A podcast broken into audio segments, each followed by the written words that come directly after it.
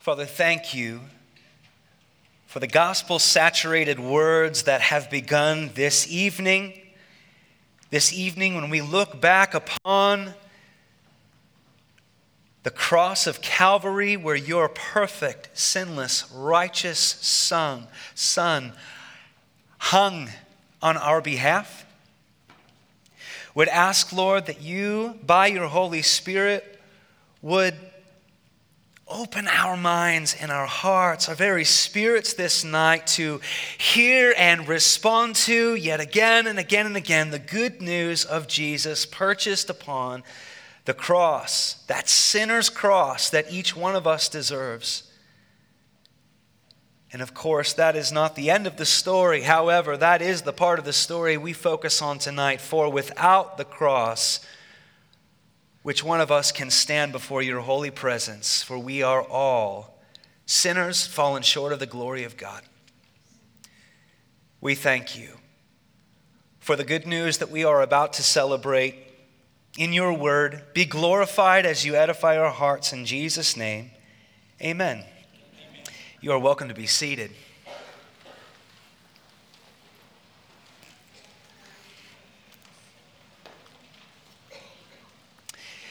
A Good Friday, as you know, is the day when Jesus Christ suffered and died upon a Roman cross outside Jerusalem at Golgotha, Golgotha, the place of the skull. To call it Good Friday seems tasteless until we realize and are reminded that when Jesus died, he died as our Passover lamb.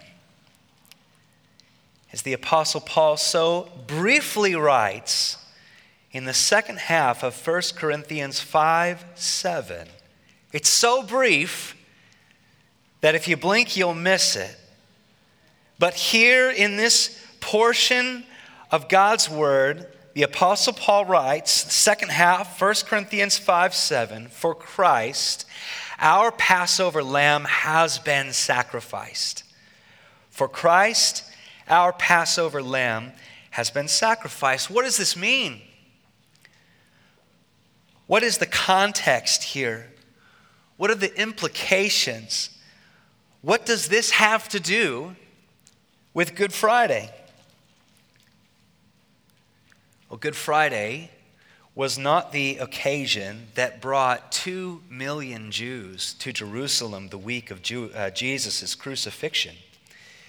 They had traveled to Jerusalem to participate in the Passover feast, the commemorative celebration that recalled that night when God instructed their uh, ancestors, their ancient ancestors, God instructed them to sacrifice a spotless lamb and to cover their doorways with its blood in order that they would be protected against the outpouring of God's wrath upon Egypt and delivered from bondage and slavery. That actual Passover event took place, according to Exodus 12, the actual Passover event took place at twilight between the 14th and 15th day of Nisan which is the first month of the Jewish calendar that overlaps with our late March and April.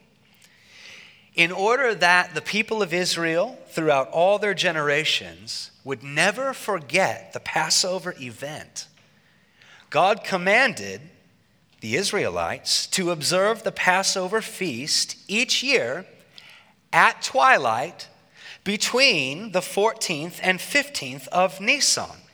Every household was to sacrifice a spotless male lamb and roast it over the fire to be eaten with bitter herbs and unleavened bread, just as their ancestors had done the night of the actual Passover. This occasion is what brought two million Jews to Jerusalem the week of Jesus' crucifixion.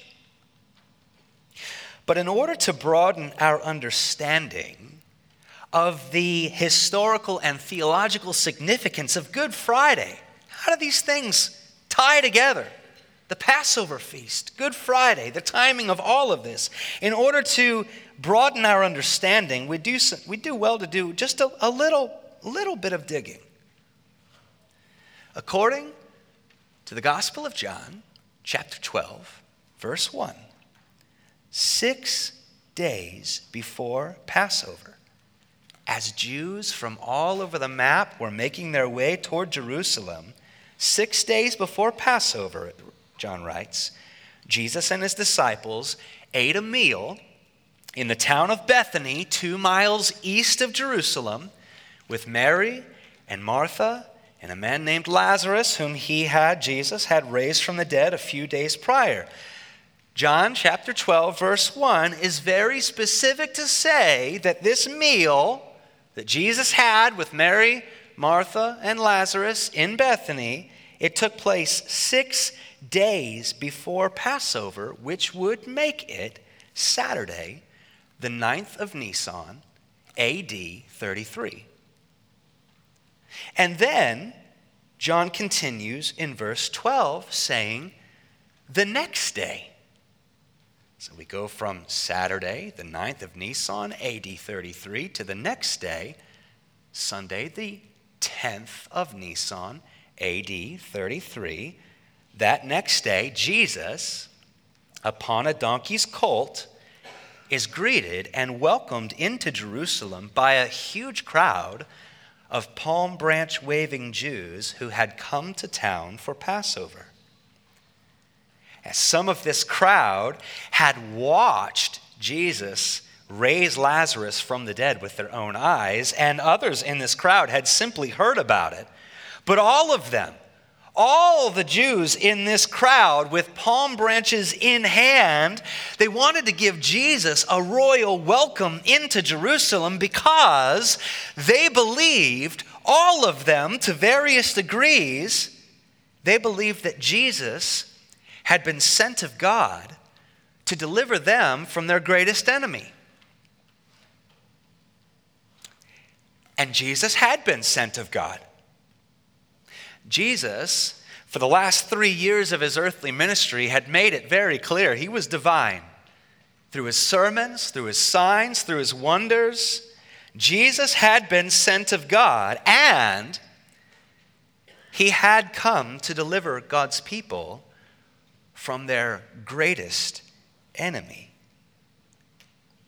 But the catch is, it wasn't the enemy the crowd had in mind when they're waving palm branches and welcoming Jesus into Jerusalem. You see, Jesus hadn't come to deliver them from Rome. And that's the reason why the crowd turns on him in a matter of days. Jesus hadn't come to deliver them from their temporal enemy. Jesus had come to deliver all God's people from the eternal penalty and enslaving power of sin. As Jesus triumphantly entered Jerusalem on Palm Sunday, the crowd they didn't notice that Jesus wasn't entering upon a horse. Instead, precisely as the prophet Zechariah had foretold 500 years before, Jesus triumphantly entered Jerusalem upon a donkey, which signified that he'd come not to make war, but to make peace. Jesus hadn't come to Jerusalem carrying a sword because he hadn't come to spill anyone's blood but his own.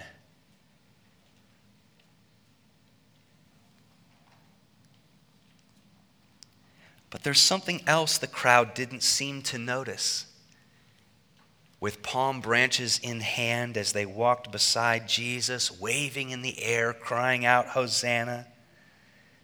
There's something else they didn't seem to notice. They were bringing Jesus into Jerusalem on Sunday, the 10th of Nisan. listen to these words spoken from the mouth of God 1,500 years prior to this event in Exodus chapter 12. Listen. The Lord said to Moses and Aaron in the land of Egypt, This month shall be for you the beginning of months. It shall be the first month of the year for you. Tell all the congregation of Israel that on the tenth day of this month,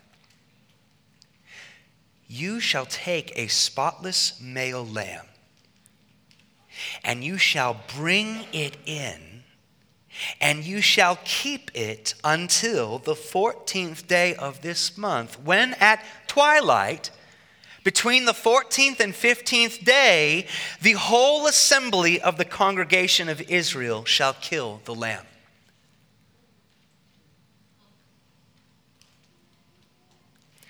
Unbeknownst to the crowd, who brought Jesus into Jerusalem in some sort, they, they, they, they were bringing in, in their perspective, some sort of a king for hire, when in all reality, they were bringing in the eternal prophet, priest, king, who is himself the true and final and forever Passover lamb who absorbs God's wrath and absolves our sin. The next day, Monday, the 11th of Nisan, Jesus would drive out the swindlers from the temple. The next day, Tuesday, the 12th of Nisan, while Jesus taught in the temple, the chief priests would question his authority. The next day, Wednesday, the 13th of Nisan, the Sanhedrin would make final arrangements to have Jesus killed. And the next day, right on schedule. Thursday, the 14th of Nisan, Jesus would be betrayed by Judas after sharing the Passover meal with his disciples. And as Thursday the 14th gave way to Good Friday the 15th, the whole assembly of the congregation of Israel under the sovereign ordination of God Most High, they would observe Passover like never before by handing Jesus over to Pilate to be crucified on a Roman cross outside Jerusalem at Golgotha. All of this and so much more provides the historical theological context for seven little words found in the second half of 1 Corinthians 5 7. Christ, our Passover lamb, has been sacrificed.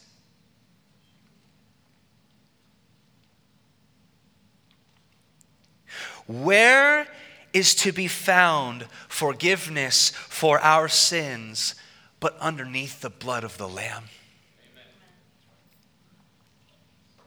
Where is to be found the cleansing of our guilty consciences, but underneath the blood of the Lamb? Where is to be found true tranquility with God and the guarantee that His righteous wrath against our sin has been poured out with nothing left. Where is that guarantee to be found but underneath the blood of the Lamb?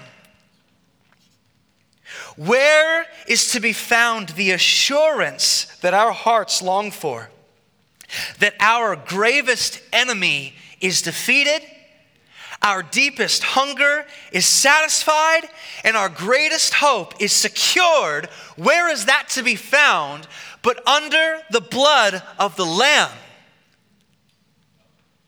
Where is to be found this sure and steady anchor of the soul that there is no person, no place, no thing, there is no tribulation or distress or persecution that the world can muster. There is no famine or poverty or danger or pain. There is not death itself, nor life, nor all of angels or principalities, nor things present nor things to come, nor in the past, nor any power, nor height, nor depth, nor anything in all creation that can or will separate you from the love of God. Where can you find that but underneath the blood of the Lamb?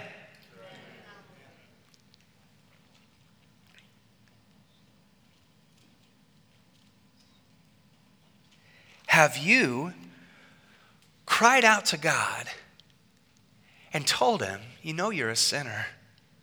I'm a sinner. But I'm also being told that the blood of the Lamb washes that away. And I'm also told that the blood of the Lamb signs, seals, and delivers all who, with a mustard seed size of faith, simply say, I'm a sinner and there's nothing I can do to be reconciled to you, holy God, except for your holy Son, whom you put to death on my behalf to absolve my sin and absorb your own wrath where love and mercy and wrath and justice meet. Have you cried out to God to simply tell him, You're a sinner? Confess it with your mouth and believe with your heart that Jesus in his life, death, and resurrection, has done everything to grant you forever unfettered access into the kingdom that never ends. Is the blood of Jesus painted over the doorway of your heart like the blood of the Lamb was painted over the doorway of the ancient Israelites' houses? Is the blood of Jesus painted over the doorway of your heart? And if not,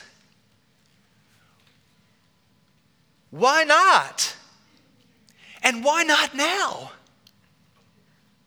Why not on this day that the Lord has made?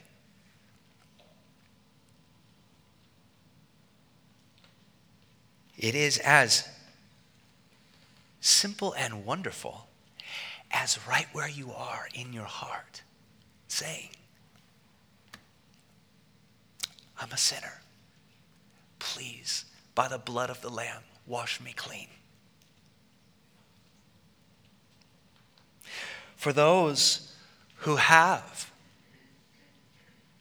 for those whose hearts are once and for all covered underneath the blood of the Lamb you know, there is a new meal that Jesus introduced the night that he enjoyed Passover for the last time.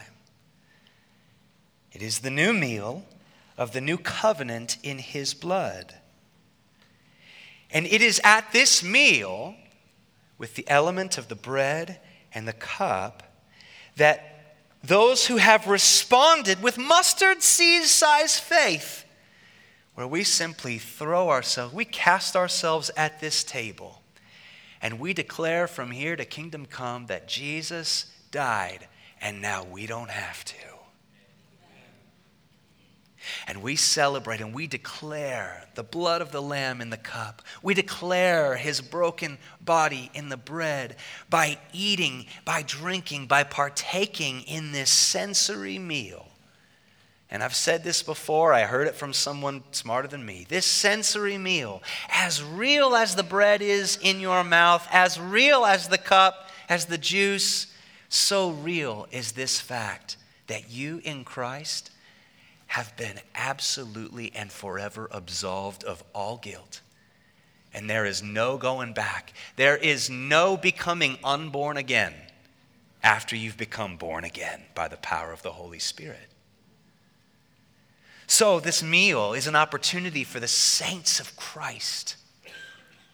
For any who have mustard seed sized faith to come forward and to enjoy in repentance, as Pastor Ed so eloquently puts it every single week, we continue to sin.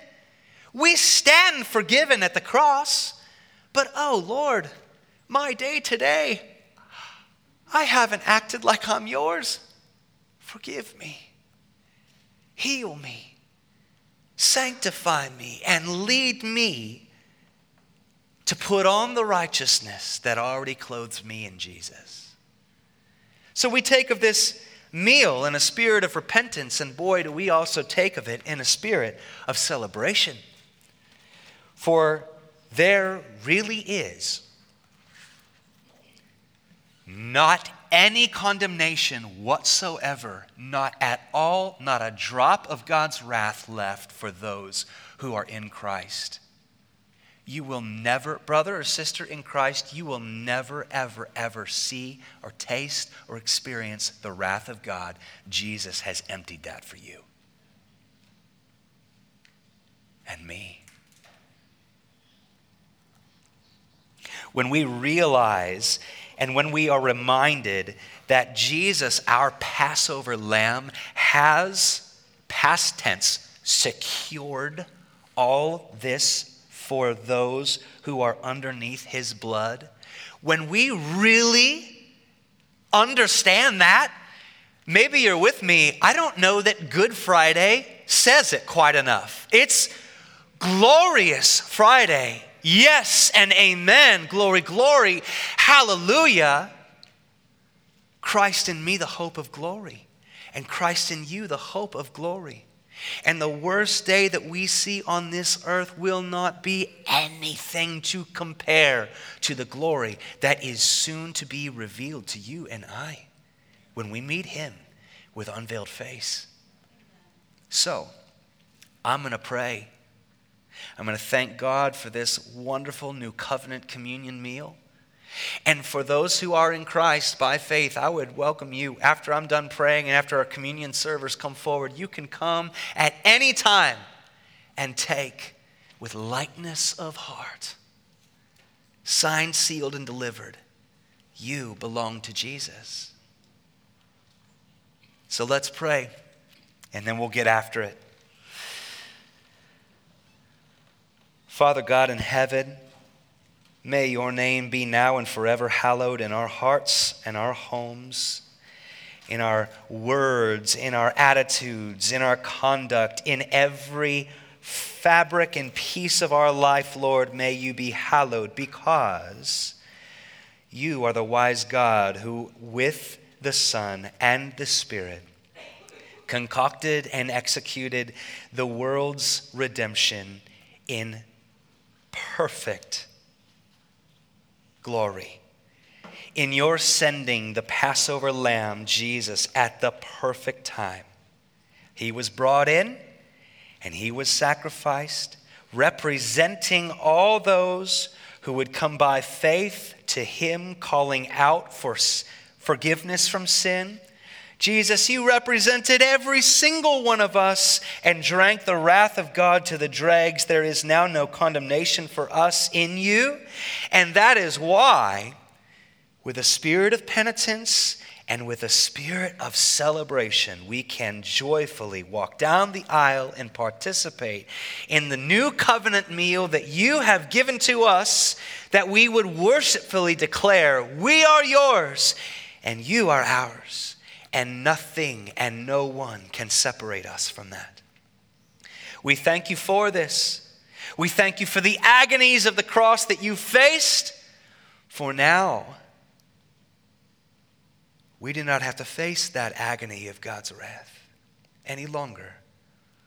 And what a solace that brings to our souls. You are worthy. You are wonderful. We praise you, Father, and you, Spirit, and you, Son. In Jesus' name, amen.